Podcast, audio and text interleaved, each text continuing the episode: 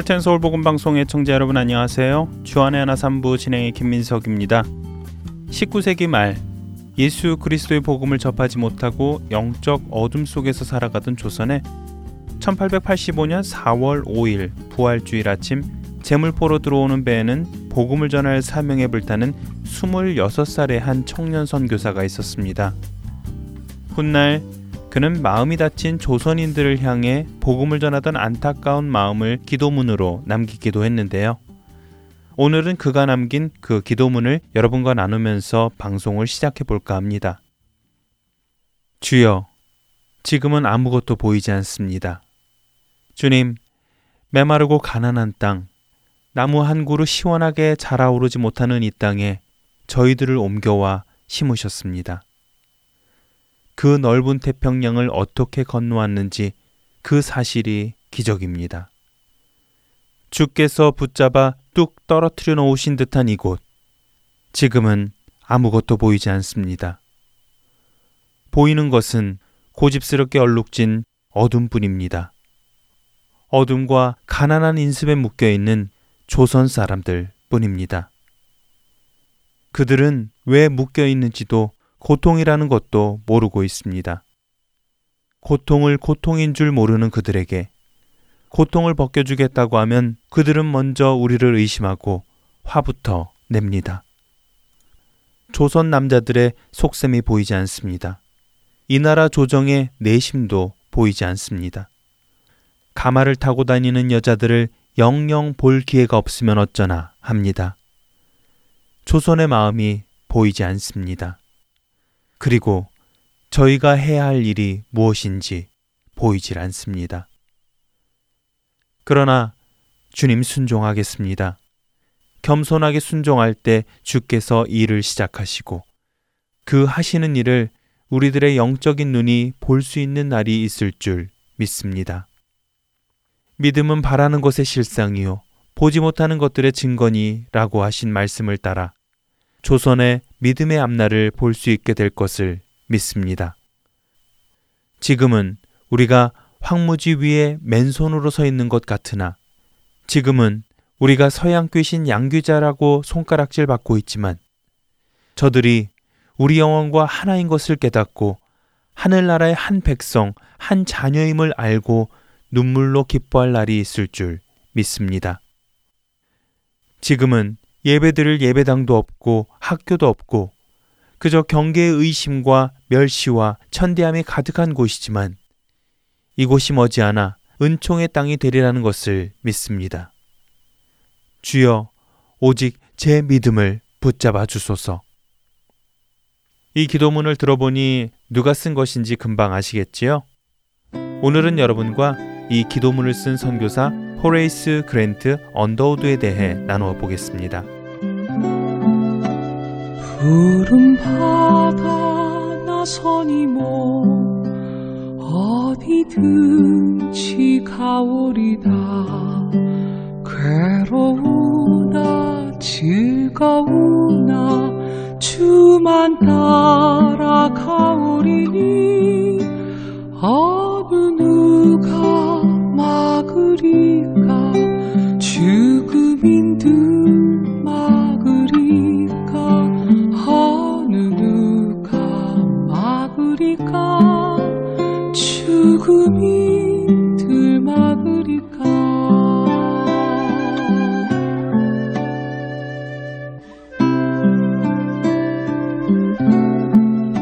악을 걸작 핀들에도 복음 들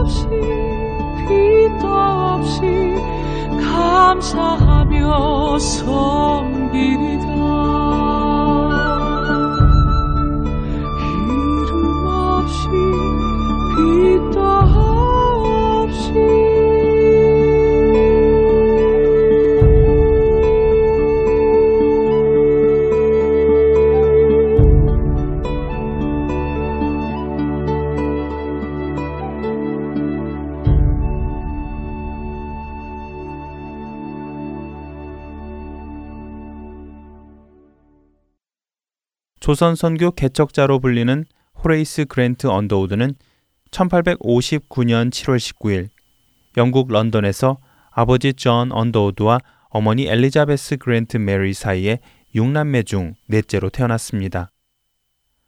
아버지 존 언더우드는 신앙이 깊고 늘 가족과 성경 말씀을 나누며 자녀들에게는 성경 말씀을 암송시키는 사람이었고 밖에서는 문구류와 인쇄용품을 발명하여 파는 사람으로 인쇄용 잉크, 타자기, 묵지 등을 발명하여 영국 왕실 예술원으로부터 메달과 표창을 받을 정도로 그 분야에서 상당히 인정받던 사람이었습니다. 언더우드의 형 존 언더우드는 아버지에 이어 과학적 재능과 기업자적 재질로 후에 그의 사촌과 함께 미국에서 세계적인 대규모 회사를 운영하며 조선의 복음화를 기대하며 동생 호레이스 언더우드에게 물질적으로 많은 지원을 하던 사람이기도 합니다. 그러나 그들의 상황이 처음부터 이렇게 성공적인 것은 아니었습니다. 호레이스 언더우드의 어머니는 그가 다섯 살때 갑작스러운 병으로 인해 세상을 떠나면서 13살 때에는 새어머니 밑에서 자라나게 되지요. 그와 함께 아버지가 하시던 사업이 어려워지면서 더 이상 영국에서의 생활을 접고 가족 모두는 미국 뉴 더햄으로가 정착하게 됩니다. 그 후 언더우드는 헤스브룩 소년학교에서 공부하며 그로브교회 목사인 메이본 박사에게로부터 개인 지도를 받아 고등학교 과정을 거치지 않고 곧바로 뉴욕 대학에 진학을 하게 됩니다. 그렇게 해서 22살이 되던 1881년에 뉴욕 대학을 졸업한 그는 성경을 깊이 공부하고자 하는 열정에 뉴 브런즈윅시에 있는 더치 개혁 신학교에 입학하게 되는데요. 그 다음해인 1882년에는 일본 동경에서 선교를 하고 있던 엘버트 올트만스를 만나면서 복음을 전혀 들어보지도 못하고 살아가는 조선이라는 나라의 소식을 처음 접하게 됩니다. 그리고 1883년 10월에는 코네티컷주 하트퍼드에서 열린 미국 신학교 연맹대회에 참가하면서 그곳에서 언더우드는 선교사로서의 하나님의 부르심을 느끼게 되는데요. 당시만 해도 언더우드는 선교사로서 인도에 가기를 원하고 있었습니다. 그래서 인도 선교를 위해 약 1년 정도를 기초 의학을 공부하는데 힘을 쏟고 있었지요. 하지만 그 다음에 신학교를 졸업하면서 인도로 선교를 가려던 그는 선교를 어디로 가야 하나를 놓고 심한 갈등에 빠지게 됩니다. 왜냐하면 언제부터인가 그의 마음 한편에서는 그가 그토록 선교 가기를 희망하던 인도가 아닌 미지의 땅 조선으로 선교를 가야 한다는 마음이 강하게 느껴졌기 때문입니다. 그럼에도 불구하고 언더우드는 조선은 자신이 아닌 다른 누군가가 선교를 갈 것이라는 생각을 하며 자신을 위안하고 인도로 갈 계획을 꺾지 않습니다. 그러나 선교에 대한 기도를 하면 할수록 조선으로 선교 가야 한다는 마음이 더욱 강렬해져 갔고 그는 결국 인도로 선교 갈 것을 포기하고 조선으로 선교 갈 것에 마음을 굳히게 되는데요. 이상한 것은 조선으로 선교 가는 것이 분명 하나님의 뜻이면 언더우드가 선교 준비하는 것이 순조로워야 할 텐데 그렇지 않았다는 것입니다. 그와 함께 조선에 선교를 가고자 나서는 사람은 하나도 없었을 뿐더러 선교 후원 단체나 선교 지도자들마저도 조선은 아직 선교하러 가기 어려운 나라라는 부정적인 말만 늘어놓고 있었습니다. 또 당시 조선에는 갑신 정변이 일어나 사회가 몹시 불안한 상태였고 뉴저지의 한 교회에서는 선교를 가기로 굳게 마음먹은 그에게 좋은 조건으로 담임 목사로 청빙하겠다는 연락을 하면서 그의 마음에는 여러 가지 심한 갈등이 깊어지게 됩니다.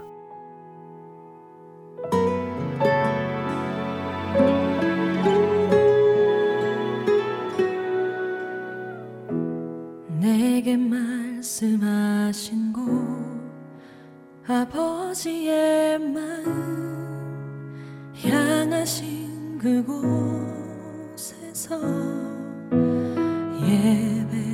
예배합니다 찬양합니다. 그곳에서 그 땅을 만드신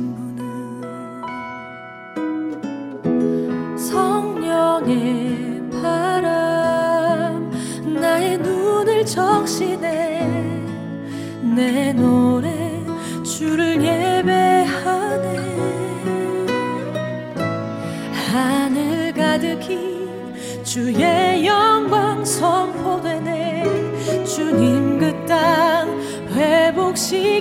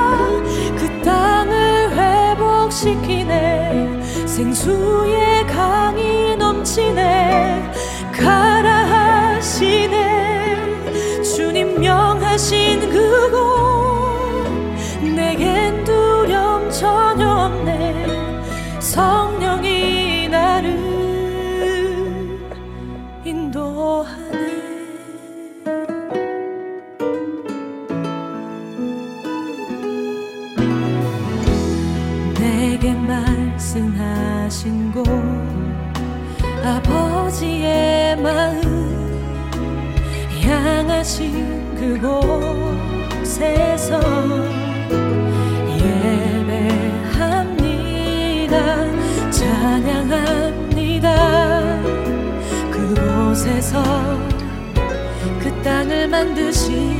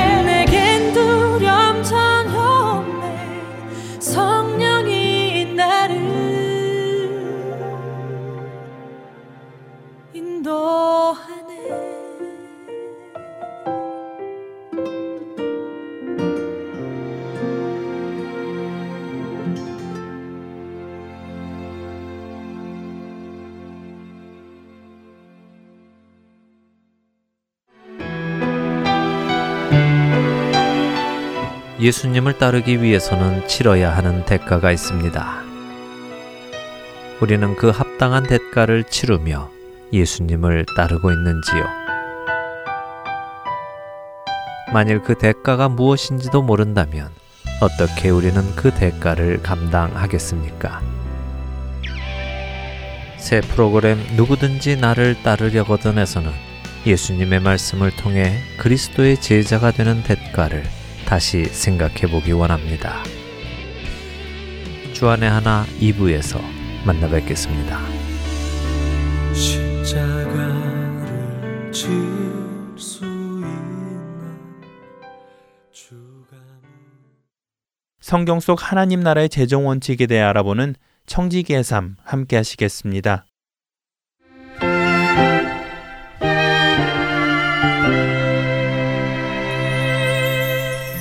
애청자 여러분 안녕하세요. 청지기 삶의 진행의 신태입니다. 지난주에는 아, 돈의 목 가리기 중에서 하나님의 목과 다른 사람의 목 중에 세금과 노동과 임금에 대해서 살펴보았는데요. 오늘은 다른 사람의 목 중에 가장 민감하고 다루기 어려운 주제인 빚에 대해서 나눠보도록 하겠습니다. 제가 이곳저곳 다양한 분들 앞에서 재정 강의를 하면서 경험한 것은 물어보시는 주제의 90% 이상이 빚에 대한 것이라는 사실이었습니다. 한 번은 미국에 있는 한 제자훈련 학교에서 강의를 한 적이 있었는데요. 그 학교에는 탈북자 청년들이 몇 분 계셨습니다. 사실 그 학교에서 강의하기 전 제가 가장 고민하고 기도했던 부분은 하나님께서 우리의 필요를 반드시 공급하신다라고 말할 때 혹시 필요가 공급되지 않은 경험을 했던 탈북자 분들이 그 부분을 질문해 오시면 무엇라고 이야기할 것인가 하는 것이었습니다. 그러나 질의응답 시간에 그분들께서 하신 질문은 놀랍게도 빚에 관한 것이었습니다.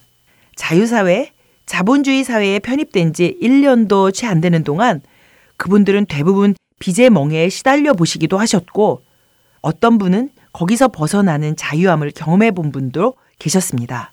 각자의 상황에 꼭 들어맞는 구체적인 답을 제시할 능력이 제게는 없습니다. 하지만 성경에서 과연 빚을 어떻게 바라보고 있는지, 빚을 다루는 우리의 태도는 어떠해야 하는지 하는 것들을 나눠보도록 하겠습니다.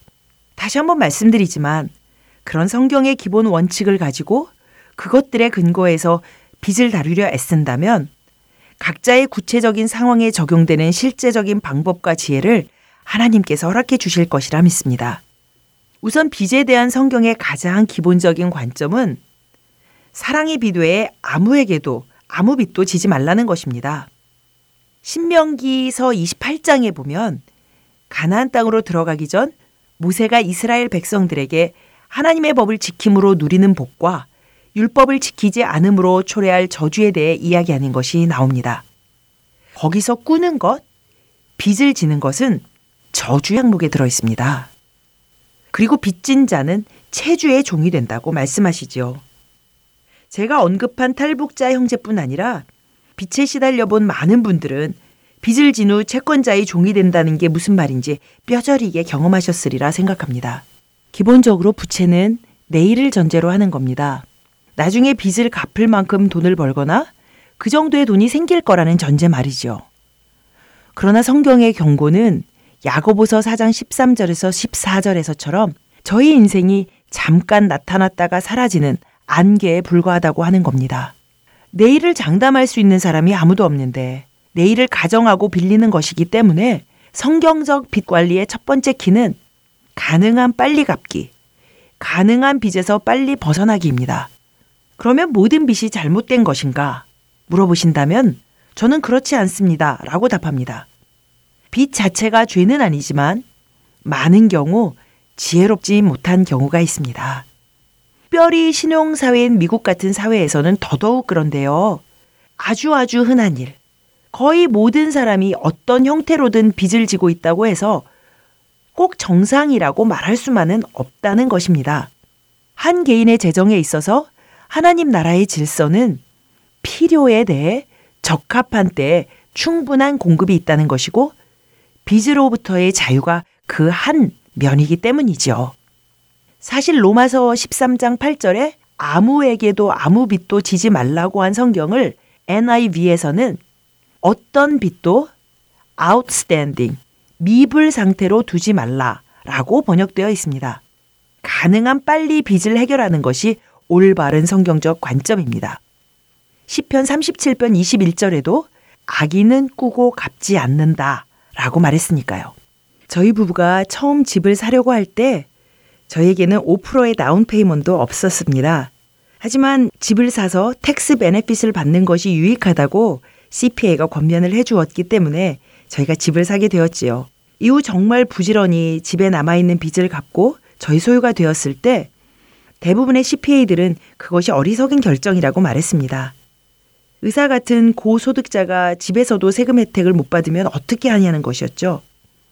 그러나 돌이켜보면 어쩌면 저희가 집도 차도 저희의 학비 융자도 다 페이먼이 끝났기 때문에 하나님께서 선교지로 부르실 때 거리낌 없이 결정할 수 있지 않았을까 생각도 됩니다. 저희 그리스도인의 삶 가운데 만일 하나님께서 돈을 주시지 않는다면 분명한 이유, 궁극적으로 저희에게 선하고 유익이 되는 이유가 있을 거라고 믿는 겁니다. 경제적 압박은 어떤 의미에선 저희들의 삶 전반을 저희들의 금전의 사용 계획이나 하나님께 대한 믿음을 되돌아보라는 신호일 수 있으니까요. 그럼에도 그런 것들을 되돌아보기도 전에 돈을 빌려버리면 그런 하나님의 선한 목적을 회피하고 빚이라는 인간의 지혜를 의지하는 게 아닐까요? 재정적으로 가장 치명적인 시간에 하나님보다 빚을 의지하는 것 말이죠. 하나님께서 우리가 원하는 모든 것을 주신다고 하지는 않으셨습니다. 그러나 반드시 필요한 것을 채우시겠다고는 약속하셨습니다. 빌리기 전에 내 필요를 채우실 하나님을 확신하는 거죠. 그리고 그것이 반드시 필요한 것인지 단순한 내 욕망에서 근거한 것인지를 분별하는 것이죠. 그리고 그 재정적인 환란의 날에 10편 50편 15절의 말씀처럼 하나님을 부르는 겁니다. 고난받을 때 어려움의 시간에 하나님께서 우리에게 요청하시는 것은 기도하는 것이고 변해가는 것이니까요. 10편 119편 67절에서 고난당하기 전에는 내가 그릇 행하였더니 이제는 주의 말씀을 지키리이다 말씀하십니다. 사실 그런 고난의 시간을 하나님만을 의지하고 주의 말씀을 지키며 헤쳐나간 사람은 그 아픔이 사명이 되는 것이죠. 극심한 재정의 압박을 겪고 있는 사람에게 하나님의 원칙들로 이겨나갈 수 있도록 기도하며 돕는 사람이 될 수 있는 것입니다. 빚 자체를 성경에서 죄로 규정하지는 않았지만 빚을 매우 조심해서 다루어야 하고 가능한 빚 없는 삶을 살도록 권면하는 이유는 빚에 내재된 속임의 영 때문입니다. 창세기 3장 13절에서 뱀이 하와를 꾀였다 라는 말에서 꾀다에 해당하는 히브리 원어는 나샤입니다. 나샤의 다른 뜻은 이자를 받고 빌려주다 인데 결국 뱀이 하와에게 한 일은 이자가 너무 빨리 쌓여서 평생 갚을 수 없는 영적 빚 가운데로 끌어들인 것이죠. 그리고 결국 그 빚은 예수님이 치르셨습니다. 사람들이 그토록 크레딧 카드로 무언가를 구매하는 이유는 어쩌면 이자까지 다 포함된 실제 갚아야 할 액수를 계산하지 않고 매달 지불할 액수만 보게 하는 속임의 영, 나샤 때문인지도 모릅니다. 일반적인 통계로 1000불의 크레딧 카드 빚이 있을 때 이자 후에 저희가 지불하는 금액은 1,500불에서 2,000불이 된다고 합니다. 또한 민수기 21장 8절에서 9절에 나오는 광야에서 뱀에 물린 자들을 노뱀을 장대에 매달아 바라봄으로 치유하는 과정에 있어서도 뱀에 물리다에 해당하는 히브리 원어가 나샥입니다. 똑같은 나샥이라는 단어가 신명기 23장 20절에 나오는데요. 거기서는 너의 형제에게 꾸이거든 이식을 이자를 취하지 말라 라고 나옵니다. 여기서 이식을 취하다에 해당하는 단어가 나샥입니다. 이자로 압박하다, 고리대로 하다. 그런 뜻이지요. 결국 광야의 뱀이 한 일은 후에 이스라엘의 환전상이나 고리 대금업자의 일과 동일한 것이었고 그들은 만몬의 영과 한편이 되어 돈을 사용하여 사람들을 속박했습니다. 그래서 빚을 지기 전 우리는 하나님께서 이 재정의 위기를 통해 무언가 가르치시고자 하는 것이 없는지 하나님께서 혹시 이 위기를 사용해서 무언가 하나님을 경험하는 방법으로 사용하시고자 하는 것은 아닌지 여쭙고 기다려야 합니다. 제가 읽은 책에 어느 한 선교사의 간증이 나와 있었습니다. 그가 선교사 지망생으로 선교지로 나가기로 결정하고 준비하는 과정에서 신학교에서 먼저 공부하기로 하였습니다. 신학교를 다닐 돈이 없었기 때문에 학자금 융자를 받기로 했다가 그분이 기도하며 대출 받기를 포기했습니다. 학자금 융자를 받은 후에 그것을 갚지 않고 무작정 선교지로 나갈 수도 없고 하나님께서 학자금 낼 돈을 허락하지 않으신다면 다른 길을 여실 수도 있다. 신학교 진학을 포기했죠. 신학교를 포기하고 선교지로 떠날 준비를 하는 과정에서 다른 지체들의 헌금으로 기적적으로 학자금이 채워졌고 신학교 졸업 후 떠난 사역지에서도 그분은 공급하시는 하나님 말을 신뢰하며 공급이 이루어지지 않을 때도 잠잠히 하나님의 뜻과 계획을 기다리는 믿음의 길을 걸어갈 수 있었다는 간증이었습니다. 멀지 않게 저와 같이 기도 모임을 하던 자매 중 한 분께서도 비슷한 경험이 있으셨습니다. 그 자매는 결혼 전 중앙아시아에 선교사로 나가서 3년 정도 사역을 하시다가 한 형제를 만나 결혼하고 미국에 정착하게 되었습니다. 그 자매나 결혼할 형제 모두 전혀 돈이 없었기 때문에 결혼을 위해 필요한 가장 기본적인 경비들을 위해 크레딧 카드 빚을 지게 되었죠. 두 분 다 그렇게 보수가 많은 직장에 다니고 있지는 않았기 때문에 생활하기도 빠듯했지만 열심히 크레딧 카드 빚을 갚아 나가고 있었습니다. 그런데 여러분들도 혹시 아실런지 모르겠지만 크레딧 카드의 monthly minimum payment이라는 것이 그것만 지불한다면 원금은 거의 삭감이 되지 않습니다. 이자만 지불이 되는 것이지요. 뿐만 아니라 한 번이라도 연체가 되게 되면 이자율이 엄청나게 뛰어오르고요. 아무리 갚아도 줄지 않는 빚에 절망하며 그 자매가 울며 고백했습니다. 자매님, 저는 이제 평생 선교지를 나갈 수 없을 것 같아요. 이 빚을 놔두고 나갈 수는 없잖아요. 빚은 우리를 묶어 놓는 힘이 있습니다. 고난을 피할 수 있는 사람은 아무도 없습니다. 재정의 영역에서도 마찬가지입니다. 우리에게 고난의 시간은 찾아옵니다.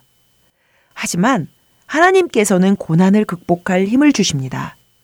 빌리 그레암 목사님께서 말씀하셨죠. 위기 중에는 강의가 필요 없다. 경청이 필요할 따름이다.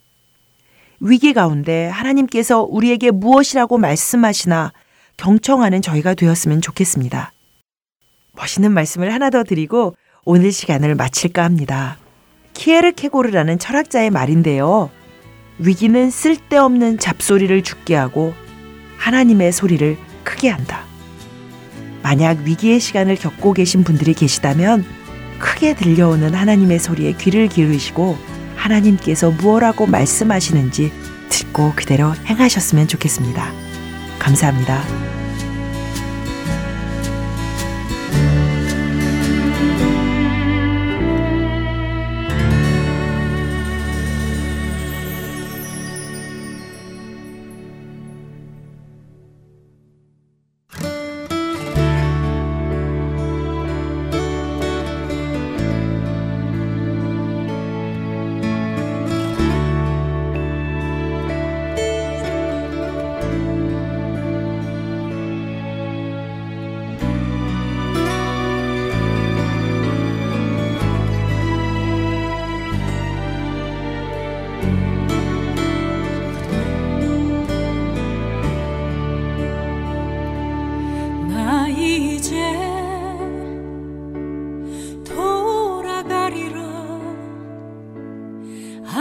아버지 기다리시는 본향으로 나 이제 돌아가리라. 아버지 안아주시는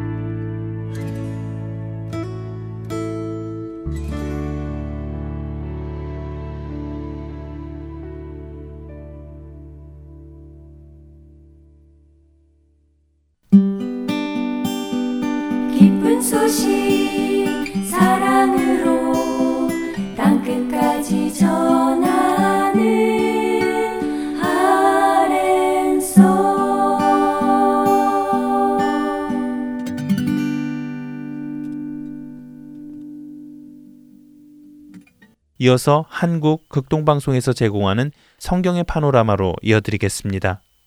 오늘은 광야 생활과 불평에 대해 나누어 주십니다.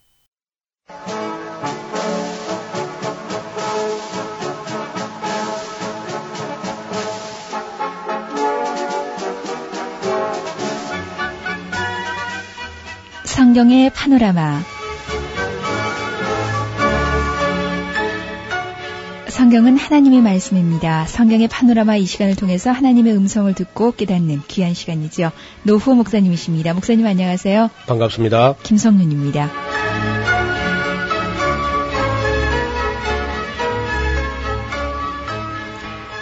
훈련이 힘들면은 이제 불평이 나오죠. 그럼요. 원망, 원망이 나오고 예. 저희들도 군에 가서 처음에 6주간을 이제 교육을 받는데 뭐 6, 7, 42, 한 42일 정도 되는 기간이지만은 춥고 배고프고 졸리고 암만 먹어도 배고프고 암만 자도 졸리고 훈련이라는 게좀 그런 것 같아요. 근데 이게 이스라엘 백성들이 뭐 42일 이런 정도가 아니고 40년이나 걸리니까 또 훈련하는 장소가 정말 저희들이 그 발로 한번 다 밟아봤는데 정말 만만치 않은 장소입니다. 첫째는 이제 어디 가도 사람이 먹는 게 참 문제가 되지요. 우리 무슨 수련회를 가든지 어딜 가서도 참 이 먹는 게 참 문제입니다. 그것만 없으면 좀 일이 간편한데 그것도 이제 1, 20명, 2, 30명 정도도 먹는 게 힘이 드는데 아마 적게 잡아도 한 200만 명은 됐을 것 같아요. 먹는 거는 정말 참 문제입니다. 네. 그래서 이제 하나님께서 만나를 내려 주셔가지고 처음에는 뭐 하도 신기하니까 정말 우리가 일반 상식에서 벗어나는 하늘에서 내려온 어떤 신령한 양식을 먹는다 싶고 그래서 처음 먹은 맛은 그들 말대로 하면은 꿀 섞은 과자 맛 같았다. 예, 꿀도 맛있고 과자도 맛있는데 그걸 한테 섞으면 얼마나 맛있겠습니까? 네. 그렇게 이제 처음에는 아주 감격해서 맛있게 느꼈는데 이게 같은 음식을 자꾸 먹으면 우리말로 물린다 그러지요. 네. 그런 말 아세요? 물린다는 말. 그럼요. 물린다가 조금 더 심하면 질린다가 되겠죠. 네. 그래서 이제 물린다 싶을 때는 그뒤 말이 기름 섞은 과자 맛 같다. 그렇게 이야기를 나와요. 기름 섞은 과자 맛 같았다. 그러다가 한참 더 나가다는 이 박한 식물 우리가 싫어한다고 이렇게 이제 노골적으로 불평이 나옵니다. 예, 두 번째는 이 마시는 물이 또 문제지요. 우리나라 같은 데서는 웬만한 계곡에 가면은 물을 그냥 다 마실 수 있는 뭐 지금 많이 오염되었습니다만은 그 옛날로 돌아가면 뭐 어디 계곡에서 물 마셔도 부담 없이 다 마셔도 괜찮은데 거기는 계곡이라는 게 없어요. 카이로에서부터 시작해가지고 시내산까지 오는 길에도 보니까 오아시스가 한두 곳 있는데 그 오아시스라고 하는데 지금 현재 물론 뭐 그 물을 사용하지 않아서 그렇기도 하지만은 그 쓴물 나왔던 그 마라 같은 데 가보니까 그야말로 뭐 완전히 시궁창물처럼 그렇게 물이 썩어 있는 것이고 물이 있다 손 쳐도 그렇네요.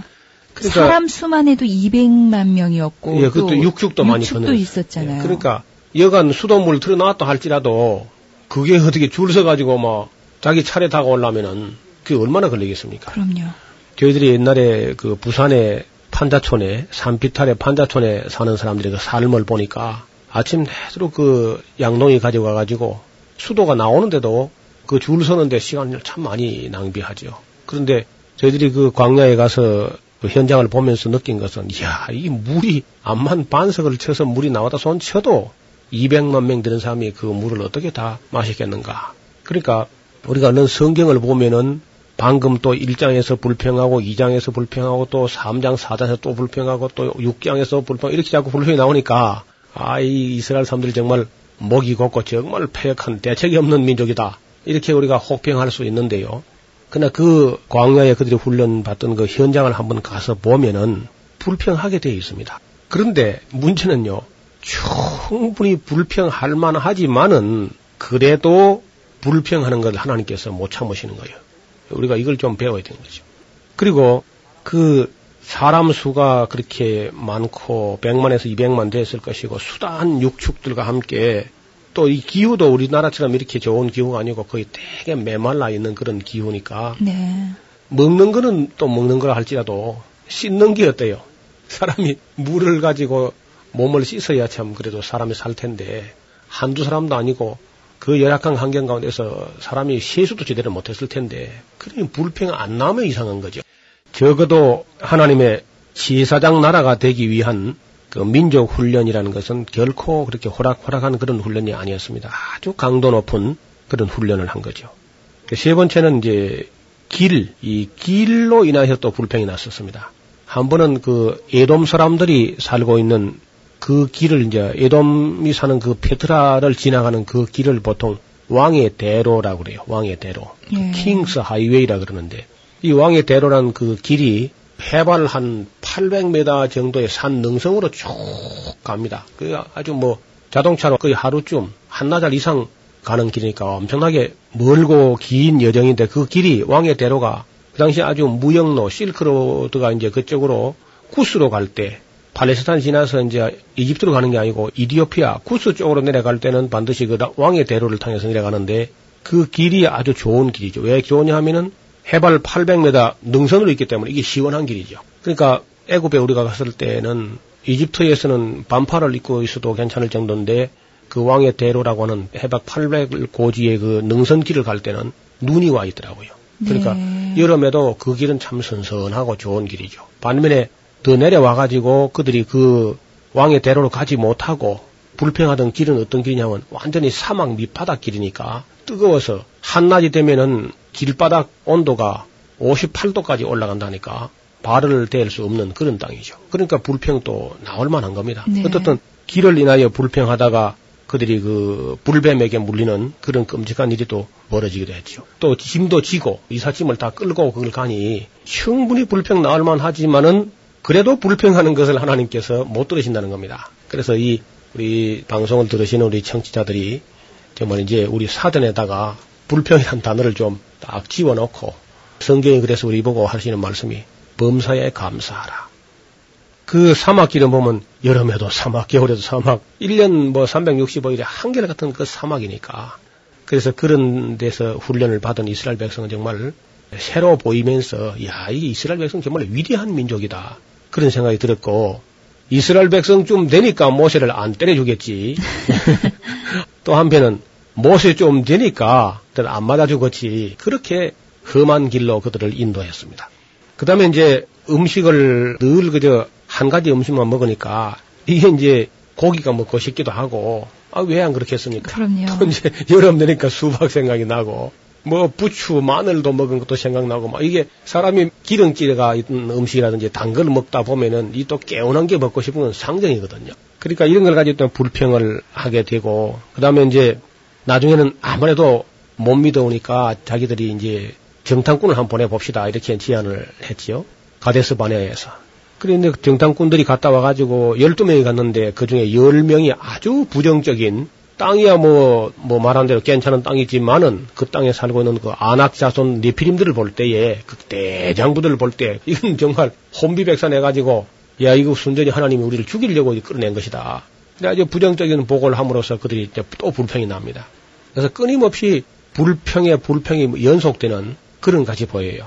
그래도 제가 성경을 가만히 갔다 와서 말이죠. 그 성지 그들의 현장을 다녀온 후에 민수기를 다시 세밀하게 읽어보니까 불평한 횟수가 한 10번 정도 돼요. 10번 성경에 민수기 안에 민수기 출애굽기를 다 종합적으로 보니까 한 10번 정도 불평을 했는데 그게 40년 동안에 10번 한 거거든. 그러면 어디 몇 년에 한 번입니까?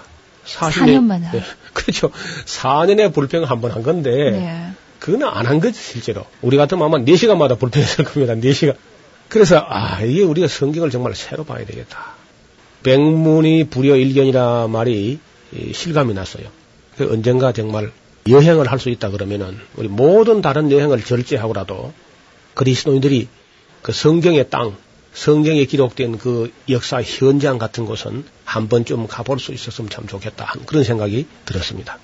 맨 처음 아마 그들이 불평하게 된 것은 애굽에서 나오기 전에라도 그 바로 왕이 너무 핍박을 하니까 집도 주지 않고 어, 막 백돌은 또 그 수요대로 막 구원해라고 막 다그치게 되니까 그 당분간 어떤 좀 어렵거든 핍박이 더 심화되니까 그때 이제 그들이 우리로 하여금 바로 왕 앞에 미운 물건이 되게 했다 하면서 모세에 대해서 좀 불평을 한 적이 있었습니다.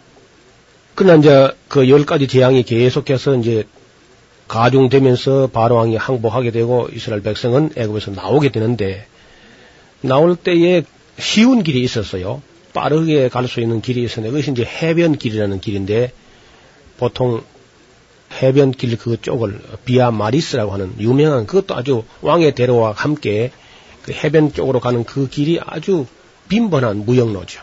그 길로 가면은 아마 아이들 데렸으니까 한, 좀 많이 걸리면 한 한 달 본다든지 일반 같으면 그 2주면 갈 수 있는 길입니다. 네. 14일이면 뭐 충분히 대상들이 오고 갈 때는 뭐 2주도 안 걸려서 팔레스타인까지 갈 수 있는 그런 길인데 근데 그 길로 인도하지 않고 하나님께서 이스라엘 백성을 그 전쟁을 보면 돌이켜서 애고로 돌아갈까 염려하신다 하면서 남쪽 길로 어, 내려와 가지고 이 홍해를 이제 건너게 했는데 홍해 바다 앞에 딱 맞닥뜨렸단 말이죠. 앞에는 물이 너무 힐거리고 있는데 뒤에서 바로 왕의 군대가 추격해 오니까 예. 거기서 바로 이제 그 모세를 원망하고 또 그들이 불평하는데 이것이 출애굽기 4장에 나와 있습니다. 14장 10절부터 12절에 보면은 그들이 모세를 원망했다 그런 말이 있습니다. 그 다음에 이제 두 번째는 이제 물 문제인데 오아시스를 갖다가 그렇게 목이 마르다가 어떻게 이제 오아시스가 나왔어요. 그 이제 지금 현재는 그 오아시스 이름이 엘림이라고 되어 있지만은 그 앞에는 그 땅을 처음에 이제 그 물이 너무 쓰니까 마라라고 그러죠. 마라. 마라. 마라 라는 말은 쓰다 그런 말인데 그리 그렇게 목마르게 걸어가다가 물이 탁 있으니까 얼마나 반가웠겠습니까? 네. 그 말로 우리가 반가운 것을 말하면 사막에서 오아시스를 만난다는 건데 그렇게 반갑게 만났는데 그 물이 써서 먹을 수 없으니까 정말 실망이 뭐 기대가 컸던 만큼 낙심천만해가지고 또 원망하는데 근데 모세가 이제 그 물을 다시 달게 만들어서 먹었던 그곳에서 역시 잠깐 또 물이 또 쓰니까 그새 좀 참지 못하고 또 이제 불평했던 이건 출애굽기 15장에 그 말씀이 있습니다. 그 다음에 이제 신 광야에 왔을 때에 그들은 양식 때문에 이제 불평을 하게 됩니다. 양식이란 것은 뭐 자기들 처음에 좀 가지고 나왔었지만은 그거 오래 가지 않거든요.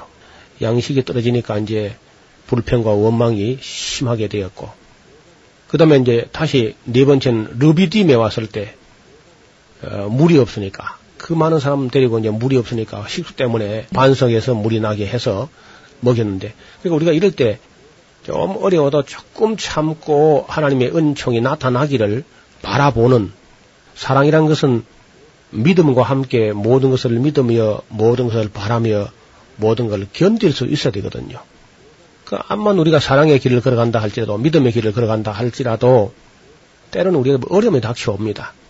근데 우리가 더는 못 참겠다 하고 어려울 곧그 한계를 넘어서 그 조금 더 참으면은 하나님의 영광을 볼 텐데 되게 그 고비를 못 넘기고 어, 불평하다가 저 하나님께 책망을 받는 그런 장면들이 있는 거죠. 출애굽기 17장에서 보면은 그 르비딤에서 식수 때문에 불평하고 원망합니다.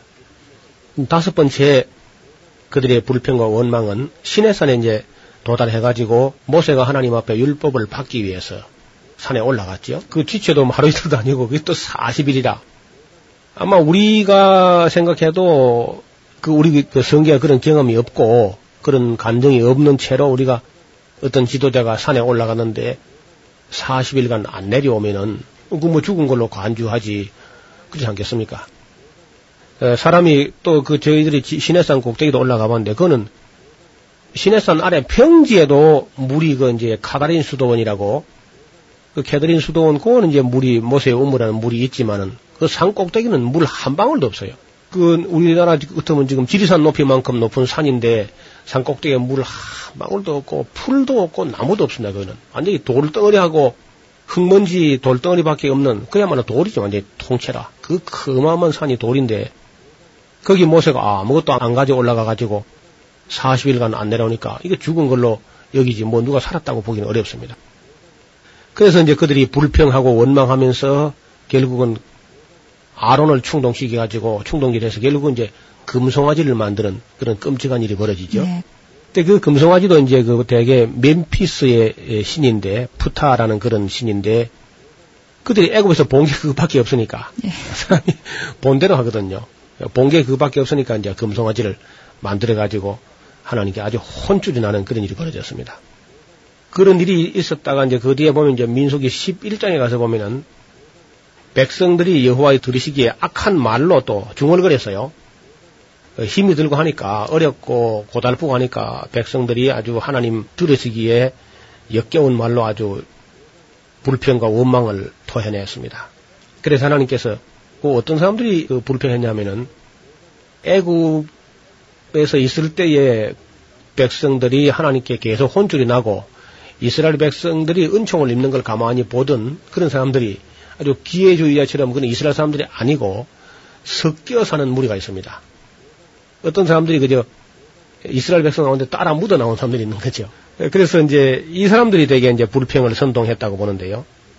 그래서 그때 하나님께서 불이 나와가지고 그 불이 붙어서 어디 붙었냐면 그 진이 쭉 연결되어 있는데 제일 맨 뒤에 따라오면서 투덜거리고 불평하고 원망하는 사람이 있었어요. 그 진 끝을 살랐거든요. 그 오늘날도 이제 혹시 이 교회에 목회를 하다 보면은 앞장서서 일하는 사람은 욕을 먹고 뒤에서 따라오면서 뭐 욕을 하고 그렇거든요. 무슨 일이든지 차라리 중심에 뛰어들어서 일을 앞장서서 하면 오히려 즐거운데 무슨 일이든지 다 그저 뒤에 따라가고 그렇게 이제 원망하고 이런 사람들은 늘 진 끝에 있는데 그런 사람들은 참 조심하시기 바랍니다. 거기 바로 하나님의 진노의 불이 임하는 곳이라. 네. 그진 끝을 살으시니라. 우리가 좀 역사적인 교훈을 조금 짚고 넘어가야 되겠는데, 92년도 전후 해가지고, 92년도 그 전이죠. 우리나라에 아주 그 혼란을 가져왔던 다미 선교. 다미 선교회 말고 다베라 선교회라는 게 있었어요. 다베라 선교회.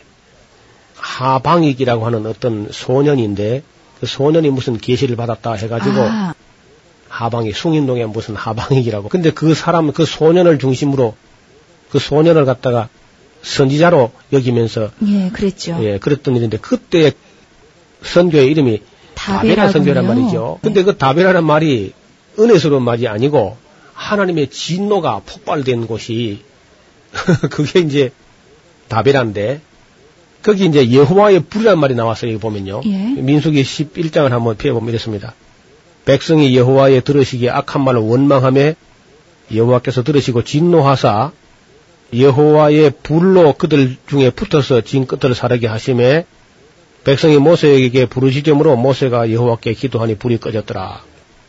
그곳 이름을 다베라라 칭하였으니 이는 여호와의 불이 그들 중에 붙은 연고더라. 그러니까 여호와의 불이 붙으니 이게 무슨 성령의 불이나 은혜의 불인 줄 알고 철도 없이 그저 다베라 선교로 이름을 짓는데 그는 불평하고 원망하는 사람들 그 살라서 죽이기 위해서 나온 불이거든요. 네. 근데 그런 참 성경의 문맥도 안 살펴보고 하는 그런 사람들 또 선지자라고 그걸 따라가서 우쭐거리는. 그런 참, 참 묻지 못할 일이 있었습니다.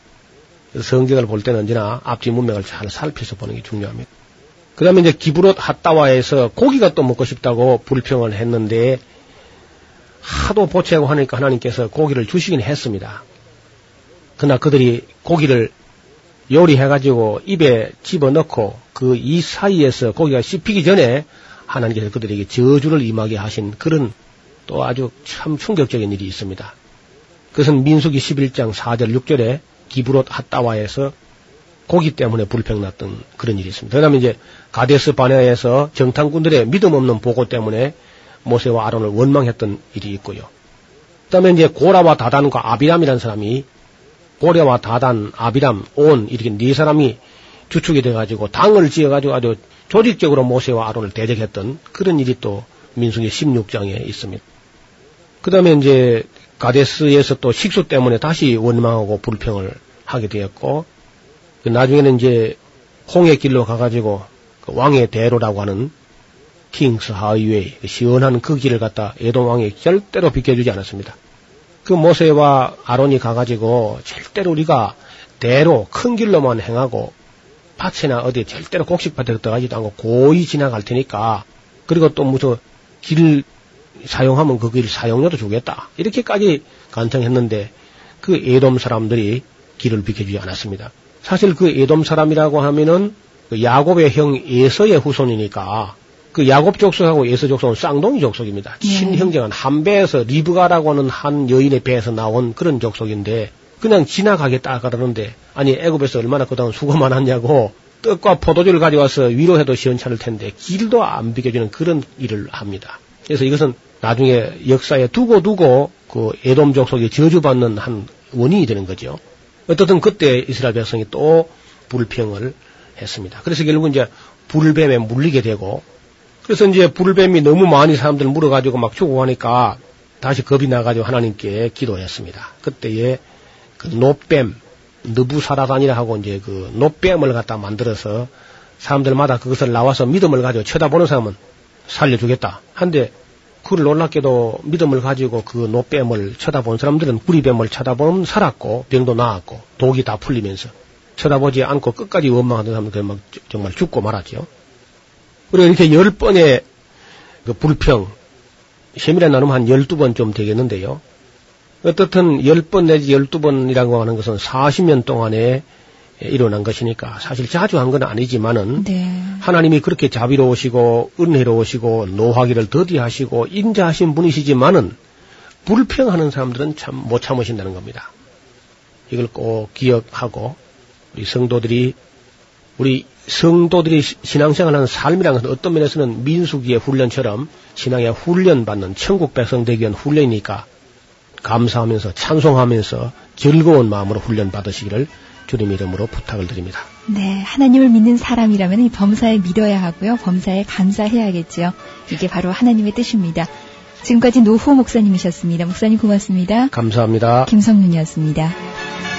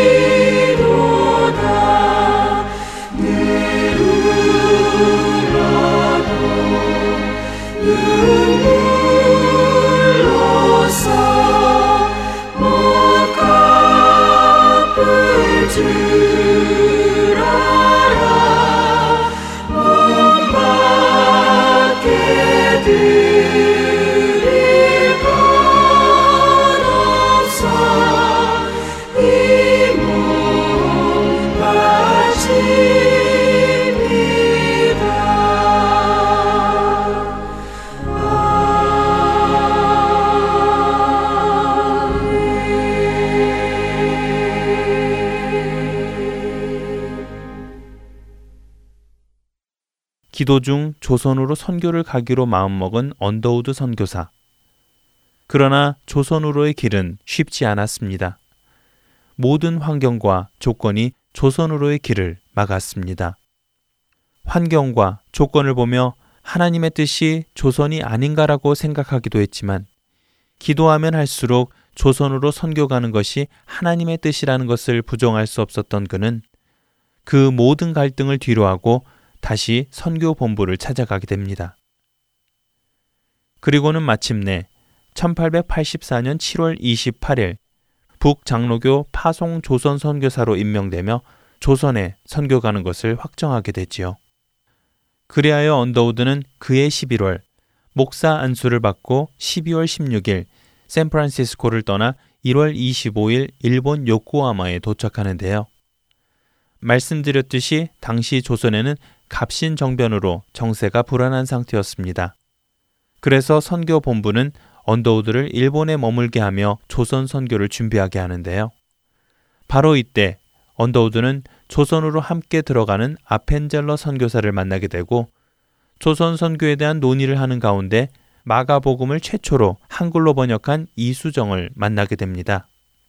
그리고 그로부터 조선의 상황을 듣게 되고 또 한글을 배우게 되지요.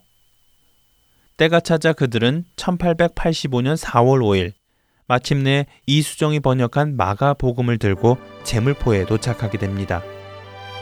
쉽지 않은 길을 돌아 조선에 도착하게 된 언더우드 선교사. 그의 조선에서의 이야기는 다음 주에 계속해서 나누도록 하겠습니다. 원고와 진행의 김민석이었습니다.